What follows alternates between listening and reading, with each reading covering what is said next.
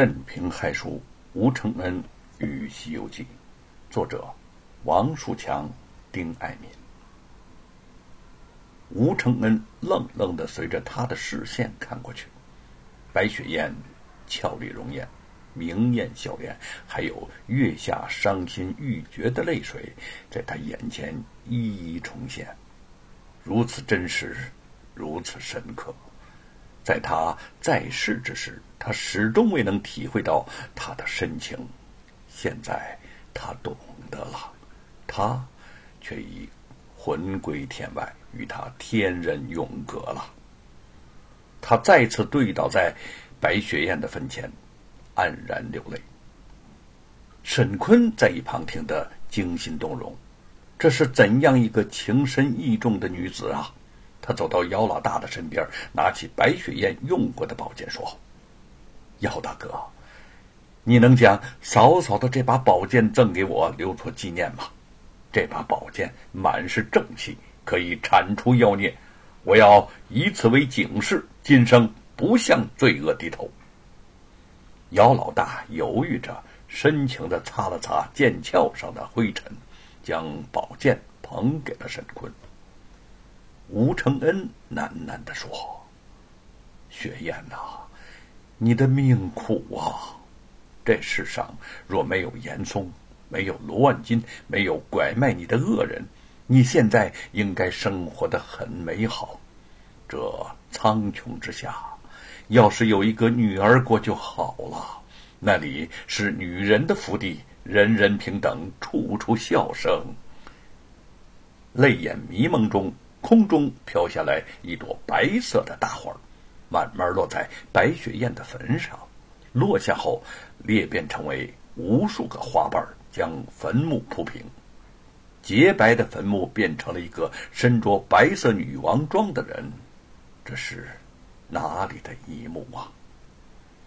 一城道，微臣在意，接得东土大唐王玉帝唐三藏。欲上西天拜佛取经，特来启奏主公，可许他倒换官文放行啊！女王闻奏，满心欢喜，对众文武道：“寡人夜来梦见金瓶生彩焰，玉镜展光明，乃是今日之喜兆也。”众女官拜拥丹持道：“呃，主公，怎见得是今日之喜兆呢？”女王道：“东土男人乃唐朝玉帝，我国中自混沌开辟之时，累代帝王更不曾见个男人至此。幸今唐王玉帝下降，想是天赐来的。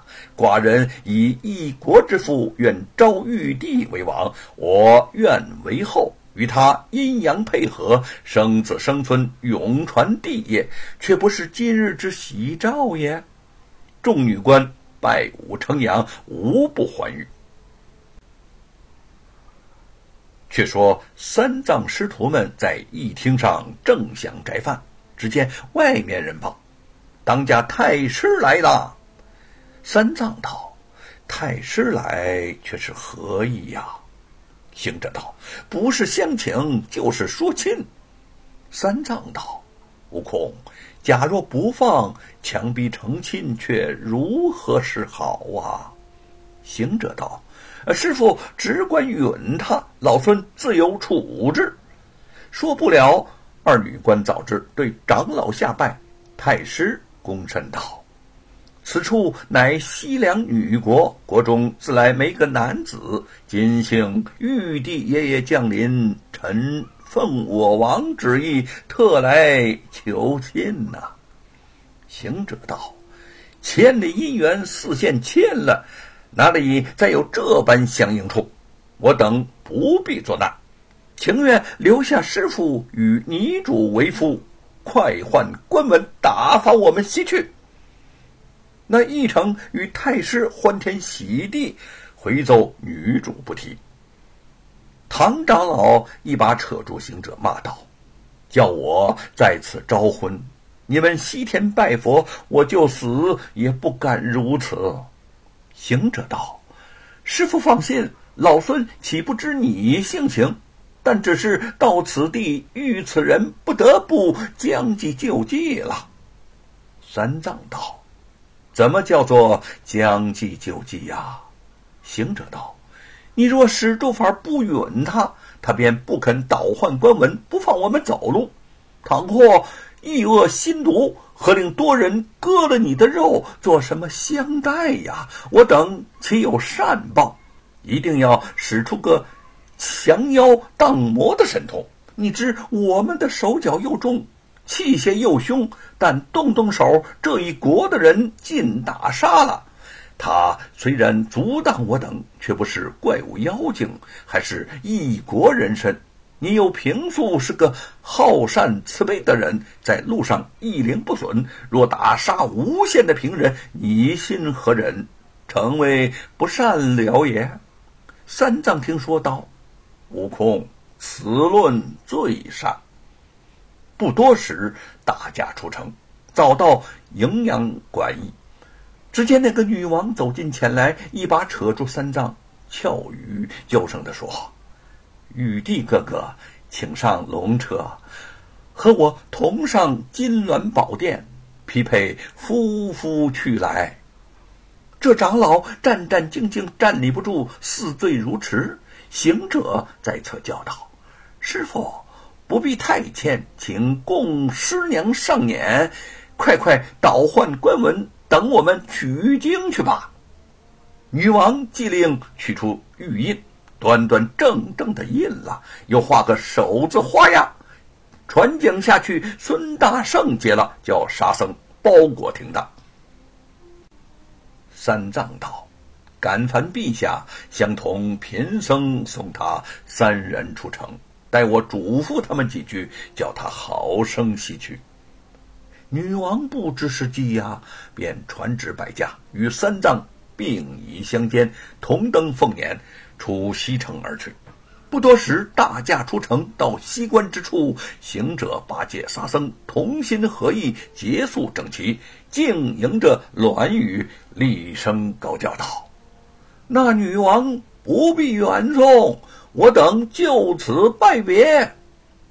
长老慢下龙车，对女王拱手道：“陛下请回，让贫僧取经去也。”女王闻言大惊失色，扯住唐僧道：“玉帝哥哥，我愿将一国之父招你为夫，明日高登宝位，继位称君。”我愿为君之后，喜宴皆通吃了，如何却又变卦呢？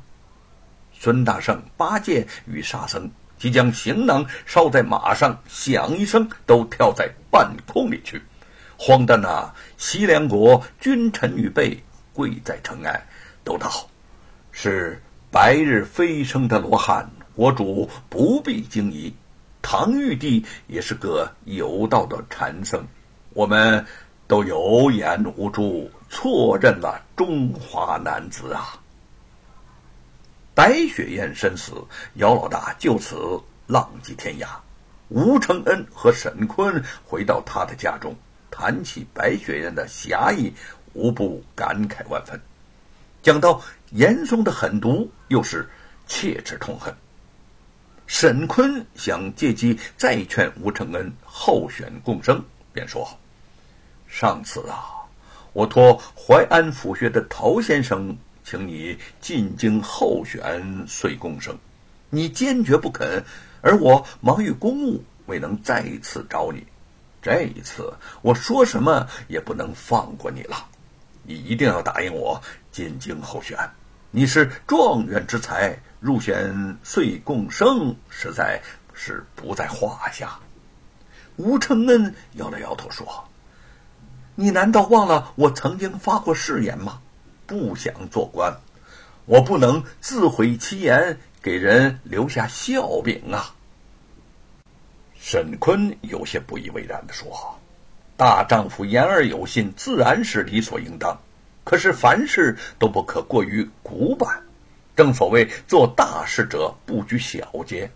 我力荐你做官，不是为了让你享受什么富贵荣华。”而是为国选才，为国举荐一位造福百姓、造福社稷的清官。吴承恩本待再次回绝，却见他脸上满是诚恳之色，想到他处处为自己着想，这次又不惜得罪了严嵩，终于犹豫半晌，勉强应道：“那好吧，我就姑且答应沈坤贤弟进京候选岁贡生。”做一回造福百姓、造福社稷的清官，沈坤喜悦之极，却又听他说：“我去候选岁贡生可以，但你要答应我一个条件。”沈坤惊问：“什么条件呢？”“只有修改完《西游记》之后，我才能进京候选，否则我绝不离开书桌半步。”沈坤略一思忖，随即点头。那好，咱们兄弟一言为定。到时候我在京城恭候你的大驾。吴承恩一笑说：“绝不食言。”